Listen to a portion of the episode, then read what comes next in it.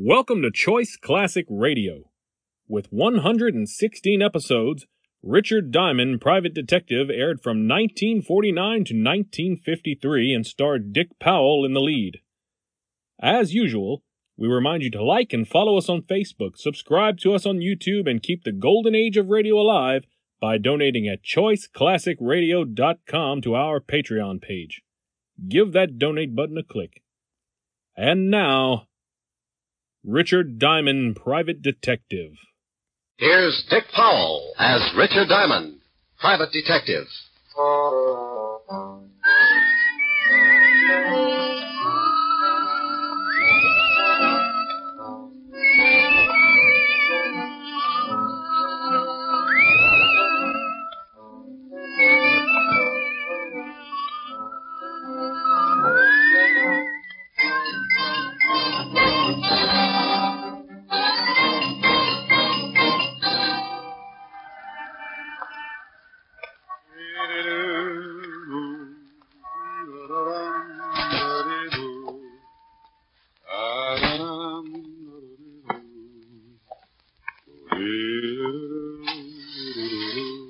Afternoon, Mister Diamond. Oh, afternoon, Ed.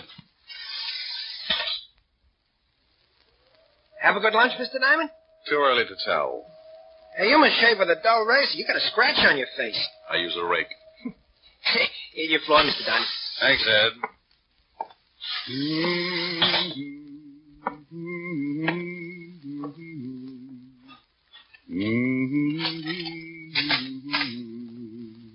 Well, customers. Good afternoon, gentlemen. What can I do for the phone? Oh. oh, that was nifty, Ziggy. Is that Diamond? Yeah, Chino. That's him. Pick him up and drag him over to the chair, Ziggy. Sure thing, Chino. He's really odd. Yeah. See if you can bring him around. Be a shame if he missed anything. Chino, would you mind holding my ash can handle? It might break his jaw. A pleasure, Ziggy. Diamond. Diamond? He looks like he ain't gonna make it. Maybe you slapped him too hard. You hurt me, Ziggy. You know how careful I am. Here, try this pitcher of water. I felt like I was lying in the middle of a crowded sink and someone had piled all the dishes on my head. They turned on the faucet and I floated up with a dirty coffee cup and took a look around. I treaded water and squinted through my dewy eyelids at two of the ugliest dishwashers I'd ever seen. He's twitching. Oh. See, Ziggy, he's just lazy. Diamond, uh, let us know when things stop making sense. Oh, that's that's a dirty trick. Oh, he's talking screwy. What's a dirty trick, Diamond? Uh, I'm stuck in the drain.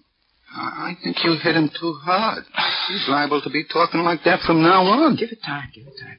Uh, Diamond, you'll pull yourself out. Yeah. How did you monkeys get in here anyway? He's back. Now go to work, Ziggy, but uh, keep him with us. Hey, wait a minute. Oh. oh. That's enough, Ziggy. Uh, can you hear me, Diamond? Uh, he don't like it. He's going to be hard to get along with. Belt him across the ears. He'll listen. You hear me now? He's nodding his head. I guess he wants to keep his mouth shut so the teeth don't fall out. Fine. Now listen, Diamond. When you get a call from a Mister Barton, turn down the job. Understand? Ziggy, see if he's doing it. Oh. Yeah, Gino. He says now he's got his shirt on. Remember, Mister Barton, you don't want to work for him. Think he gets it? Sure, Gino, but he looks tired from the strain. Oh. Then put him to sleep, Ziggy. Nighty-night time. He didn't have to say nighty-night. It was only two o'clock in the afternoon. He tapped me once more with a galvanized sleeping pill and tucked me away for a rest. The next thing I knew, a pair of gray suede gloves were patting my sore face. Maybe he didn't want to leave any fingerprints on my bruises. Mister Diamond, Mister Diamond, can you hear me? Oh, oh, you know, this this can get monotonous. Go away. Should I call the police, Mister Diamond? What? Oh. Oh, I, I was expecting uglier company. Could you sit up? I'm getting some of your blood on my shoes. That's tough. I'll turn it off.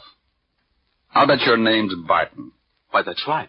How did you know? I'm lucky. Now get out of here. But I want to talk to you. I just had one long conversation, but it was too one-sided. Go on. My health is doubtful, but it's fun to have it around for company. Maybe five hundred dollars would pick you up? Yeah, it might, for a while, but I don't like to waste that kind of money on funerals. seven hundred fifty dollars? So they line the coffin with velvet. A thousand. Uh, you're begging to make a short life sound practical. If you do the job successfully, there'll be another thousand. You just bought yourself a corpse. Let me wash up. Talk some more. I can hear you. It's my son, Roger. He thinks he killed a man. He thinks? What do you want me to do? Find out for sure so he can brag about it? Ever heard of a John Alter? Sure. Walt Levinson sent him up five years ago on a manslaughter rap. Well, he doesn't like it up there, and he'd like to get out. I don't blame him. What's this got to do with your son? I'm chairman of the parole board. Oh, you look much better now, Mister Diamond. I can't stand the sight of blood. It doesn't bother me. It happens every week. So, uh, you're the chairman of the parole board. Yes, some of Alter's friends promised to keep quiet about my son if I let Alter go free when he comes up before the board next week. Hmm? And you think maybe your son was framed? Yes, about a month ago, he met a girl in Florida. Her name is Lenore Brown, and she's a friend of Alter's. How did they spring the frame? I beg your pardon? You must associate with a higher type thug. Spring the frame. Made it look like your son killed somebody. Oh. oh. Well, when Roger, that's my son, went to pick up the Lenore girl at her apartment, he found her struggling with some man. That happens. It looked like he was trying to kill her. There was a gun on the floor, and she called to Roger for help. He picked up the gun and shot the man. She told Roger he had killed him and that he must get out. When we went back, they were both gone. About a month later, some of Alter's friends got in touch with me. Oh, and they forget about the killing if you let Alter out of Sing Sing. That's right. I don't remember reading anything about it in the papers. Well, you're the first one outside of Alter and his friend who know anything about it. You see, they say they're hiding the corpus delicti, so there was no report of the murder. Keeping a stiff handy isn't that easy. Why didn't you call the law? If my son did kill this man, that's the first thing I intend doing. But I have a feeling this man is not dead. Oh, you, uh, you think maybe they staged the killing, put blanks in the gun, and after your son beat it, the stiff walked out under his own steam? That's what I want you to find out. If my son is innocent, I want you to bring the parties responsible to justice. Amen. Here's a check for a thousand dollars. If you find the girl and prove my son innocent, there'll be another thousand in your pocket. I'll sort the holes. Well, thanks, Mister Barton. I'll start right away. Goodbye, Mister Diamond. You can reach me at the Wentworth Hotel. I'm staying there until this matter gets cleared up. I won't get in touch with you unless I find something. The guys who worked me over are pretty set in their ways, and there's no sense in you tripping over a lot of dead bodies.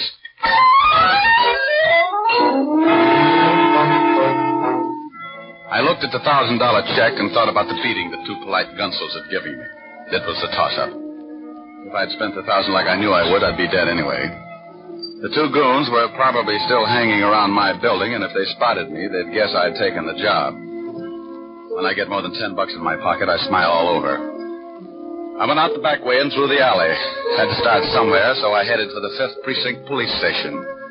When you're looking for a killer, homicide's got all the road maps on murder. An old friend and ex-partner was in charge. The men who worked the detail called him Lieutenant Levinson, but he had a couple of friends who still called him Walt. I was one of them. You earned that right when you worked for a guy for six years. After I left the force, Walt started doing a solo, but he now had a sergeant who stumbled around after him. His name was Otis, and he had the biggest feet in the state of New York. Every time he took off his shoes, I wanted to grab a champagne bottle and launch them. I don't think he liked me. When I walked in, his face always looked like an, an advertisement for a sour stomach. Well, Richard Diamond, private detective. Well, Sergeant Otis, homicide's answer to the missing link. What was that last word? Well, you're half safe. I said link. Walt in? Yeah. You turn the knob and you push. Why don't you get that uniform cleaned? Some dad's going to get up and walk to the station without you. Well, hello, Rick. If you got... You must get tired changing your face every day. Somebody shove you around again? Been catching up on my patty cake, Walt. Tell me, did you uh, ever know a bit of fluff named Lenore Brown? Sure, John Alter's expense account. Used to hold hands before I sent him up. Know where I can find it? Alter's still got her staked out. When he leaves stir, he's going to come back and dig up the claim. You better forget about it. She's got the antidote for lonely nights, but some of Alder's boys are protecting her. I know, yeah. They gave me a pep talk this afternoon. Well, then listen to them. It's better watching your game from the bench. Uh, you never can tell. I might make a score. Well, you're outweighed, outclassed, and liable to be outlived. She used to work at the Black Swan in Florida. I heard Alder was trying to get a parole, and she came to New York to be close to him. Any line on her here in town? No, but if she's seeing Alder, you might spot her on a visitor's day. Now, look, Rick, why don't you stop chasing two-bit thugs and come back on the force? I never had ulcers when we were working together. You know how I feel about that, Walt. I'm a restless guy. Sometimes I like to sleep late in the morning. Okay, Rick. Want me to call the warden and tell him you're coming? Yeah, thanks, Walt. Take it easy. Bye, Rick. Be a good boy.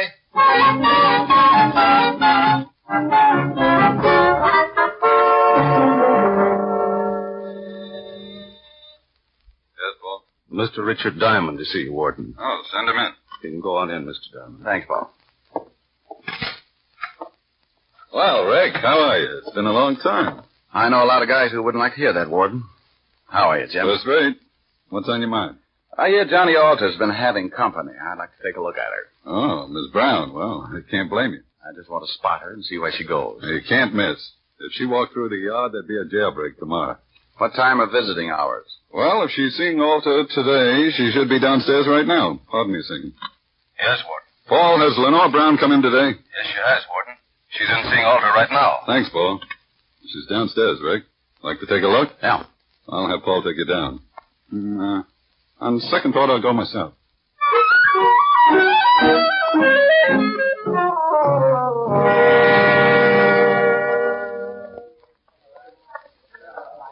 There she is, sitting at the end table talking to Alter. Oh. Now I know why Alter needs a lot of money. She's wearing enough mink to carpet Radio City. You should get a load of her on a warm day. Coat doesn't stop me. She'd show up, even if she's wearing a tent. How long has she got with Alter? About another five minutes. Warden, maybe I'll let you put me away for a couple of years. Something like that to look forward to on Visitor's Day. I might go for the change. Well, you'd get tired of just talking. Think what you could do on the outside. Yeah, I am, but it would probably send me right back up here. You want to stick around till she's through talking? Thanks, Jim. I... I'll wait in front till she comes out.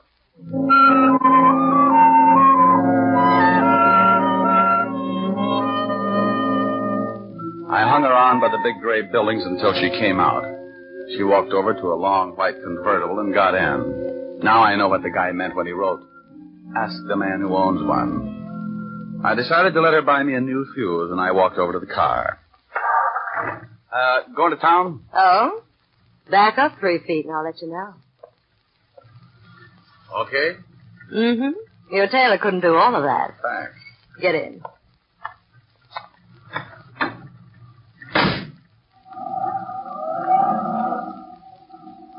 Visiting? Yeah, yeah. The warden's an old friend. How many years did you know him? Uh-uh, uh-uh, baby. I've been going home every night all my life. Every night? Well, almost. What do you do with the almost? Depends. Everybody likes something different. You must get tired thinking up new ideas. Oh, I don't think much. It's more fun being surprised. What are you stopping for? We just got started. Surprise? Oh, yeah. And a nickel-plated one. Look, baby, you don't have to pull a gun. If I'm getting fresh, I'll get out and walk. You'll sit right there, Diamond. Oh, name dropper. Mm-hmm. Expecting company? Mm-hmm, and you've met them before, honey. That's nice. I wouldn't want you to get stuck with the introductions. That's your friends coming along in that car? It should be. Now hold real still. They'll only shoot you this time. Sometimes you're lucky. When a dame's got a gun on you, you don't stand much of a chance unless she's got her mind on something else.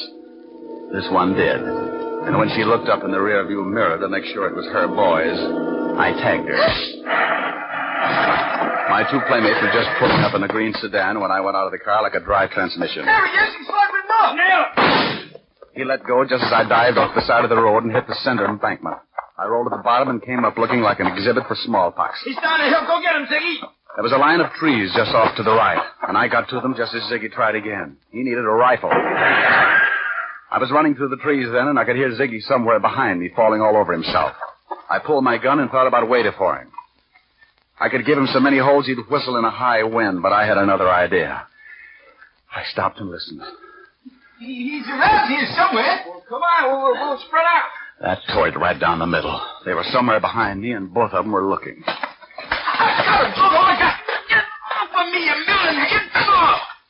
I got on a new suit. Huh? Oh, my deepest apologies, Gino. I thought you was Diamond. Can't you tell a difference, Ziggy? He's got on a blue suit. Oh, I'm a little colorblind. Uh, now let's find Diamond. They started hunting again, and I cut off to my left and headed back to the highway. I reached the hill that sloped down from the highway, and I went up fast. The cars were about a hundred yards down the road, and I used my last lung getting there. Lenore was still out, just like I'd left her when I put her to sleep.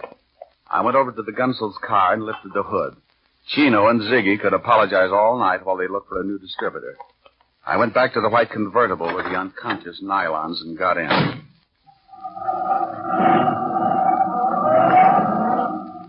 I noticed something lying on the seat. It was her purse, and she didn't wake up when I grabbed it. Doing a rummage job at eighty miles an hour isn't easy. But there wasn't much of interest anyway, just a little black book. I needed a gimmick, so I stuck it in my pocket. I put the purse back on the seat just as she started coming around. Oh. Well, now that's it, baby. Sit up and look at the pretty scenery. How did you get here? Where's Ziggy and Chino? Playing Peter Pan. Hmm. Jaw hurt? Yes, you heel. Play rough and you get hurt.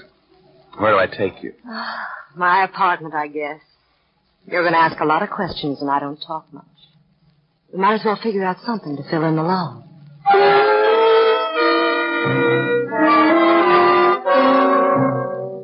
I drove to her place on East fifty-first and walked her to the door. She looked at me like a fat woman eyeing a French pastry, and her mouth slipped down to her shoelaces when I gave her a peck on the cheek and left her standing with an old front doorknob in her hand. I knew she wasn't going to spill anything, even if I got her drunk. Besides, she could probably drink Tony Galeno under the table and still be sober enough to play hopscotch.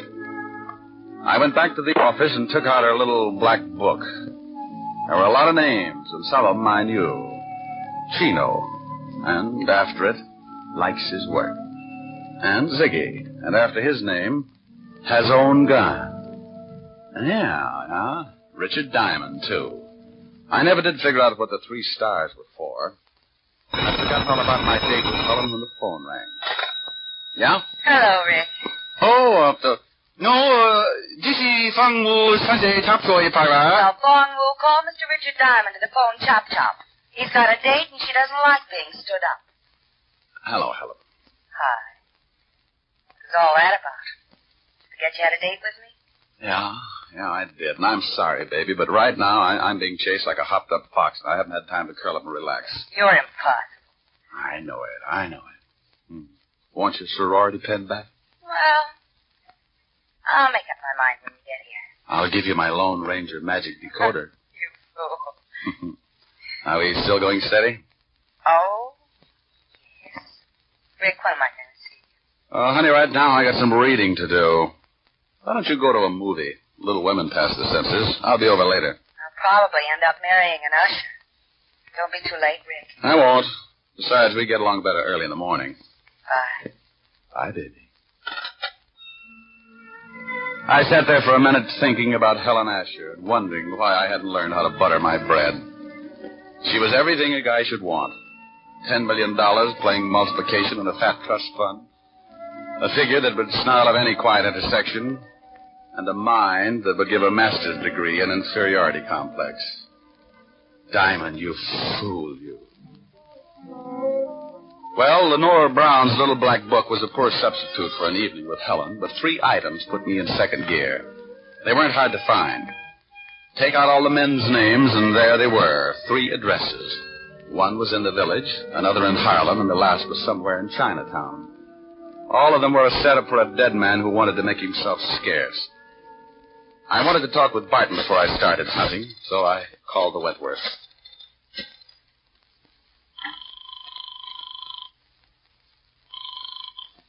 Wentworth Hotel. Mister Barton, please. Yes, sir, I'll ring him. Hello? Mister Barton, this is Diamond. Oh, yes, Diamond. Did you find out anything yet? Uh, not yet, but uh, tell me, did your son uh, tell you what his victim looked like? Why, yes.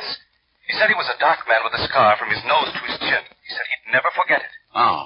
Oh, well, thanks. Maybe I'll call you tomorrow. I hope you clear this thing up in a hurry. So do I. I want to get my nerves untangled. I took the easy address first, grabbed a cab, and twenty minutes later I was walking down the steps of a little dive on the east side of Greenwich Village. It was a shabby little place, and the customers had enough long hair to give a toupee dealer the D Ts. A fat waiter walked over and eyed my clean shirt. He was wearing an apron that looked like he'd made the salad on it. He was swell. Hey, you wanted something, Mac? Yeah, oh, a pound of egg noodles. Just sweep them up off the floor. Do you know anyone named Lenore? Lenore. Oh, sure, Lenore Brown. Hey, she comes in about once a week, listens to the kid at the piano. No, why would a classic dame like that go out with him? He don't play the piano so good. You ever see a guy with her? Dark man with a scar from his nose to his chin? No, no. She always does a single. No, thanks. Hey, you still want those noodles?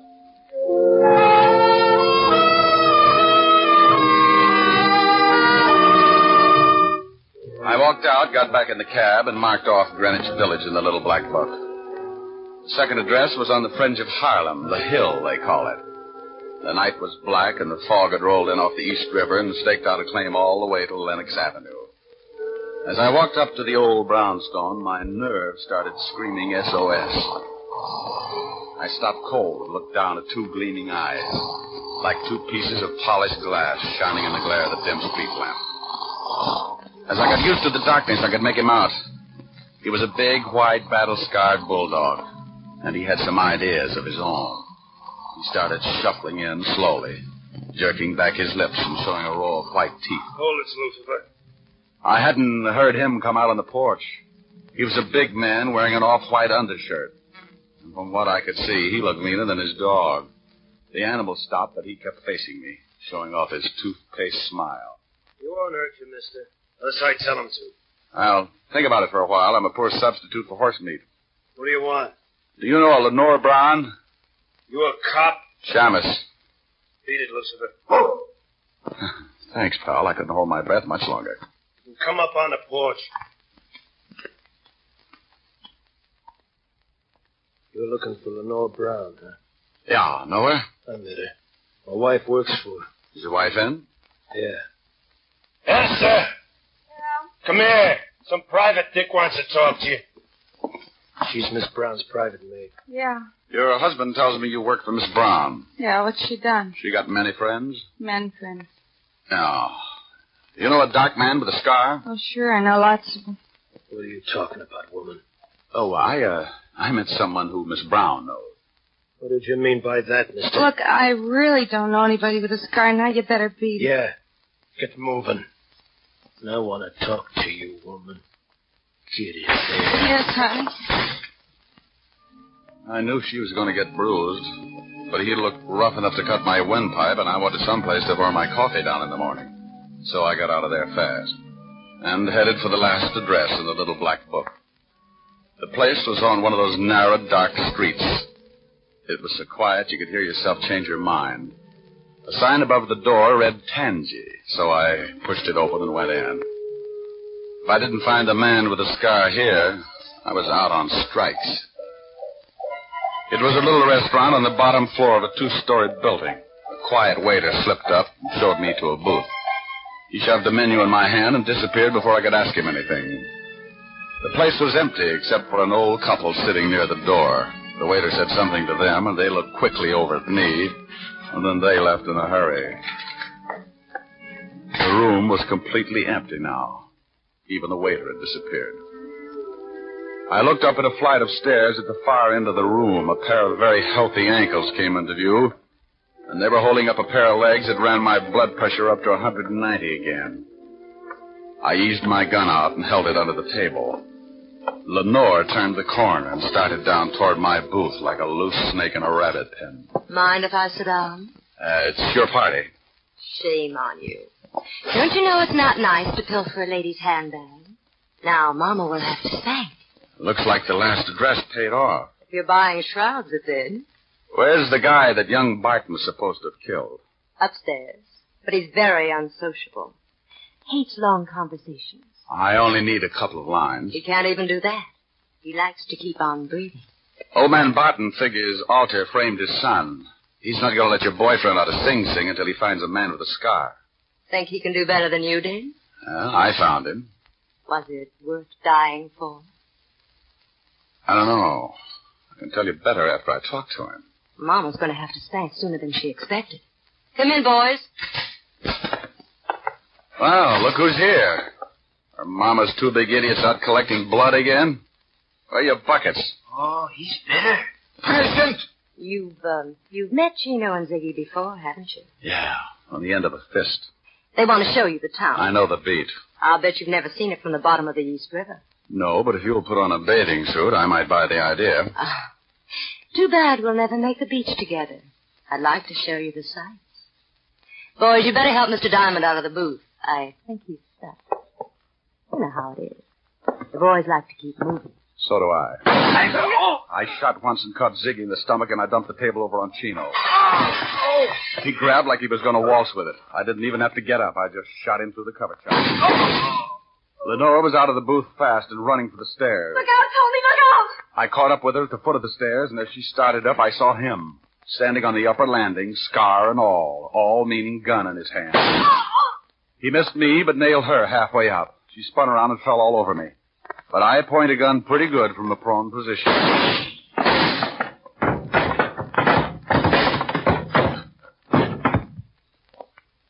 You should have kept your nose up, mister. A bad landing washes you out.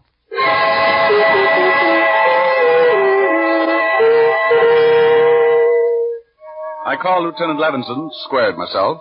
Then homicide came down and cleaned things up. They were all dead, and I figured I never would reach the beach anyway. I phoned Barton, who took his son down to the morgue to look over the night's take. Young Barton identified the man with the scars, the one he thought he'd killed. They gave me the notch, and I made another call. This time to a pair of silk pajamas with an understanding heart. It was late, but I was hungry. Oh, good morning, Mister Diamond. Isn't it rather late to be calling? You know something? You're right, Francis. It's two a.m., time for all good butlers to be bedded by.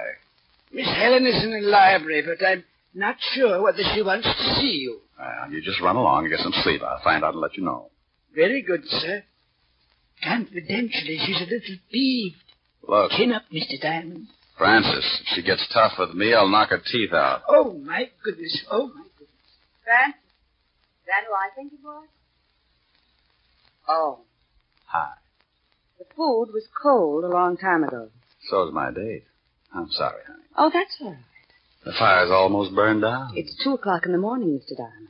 I've sat through two features of Tom and Jerry and the fourth chapter of Batman, Hops of Fate. Oh, come on, don't scold, baby. I haven't in weeks, but I've been rehearsing this for the past two hours, and you're going to listen. And that's another thing. You never play when I want you to. Only when I've got you on the carpet. That sounds like fun. Now, stop being glib.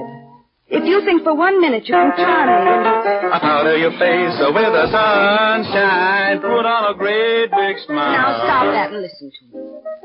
Okay, okay, I'll shut up. Well, go on. No. Now you've made me forget what I was going to say. Well, if you can't remember, honey, hold a good thought. It's a big, wide, wonderful world you live in. When you're in love, you're a master of all you survey. You're a gay Santa Claus. I just remembered. Too late now, honey. I'm rolling. There's a brave new star-spangled sky above you. When you're in love, you're a hero. A Nero, Apollo, the Wizard of Oz. Oh, Rick, how do you do it? You've a kingdom, power, and glory. Richard Diamond, starring Dick Powell, was previously released over the National Broadcasting Company for listeners in the United States and has been re-released to you men and women overseas by the United States Armed Forces Radio Service, the voice of information and education.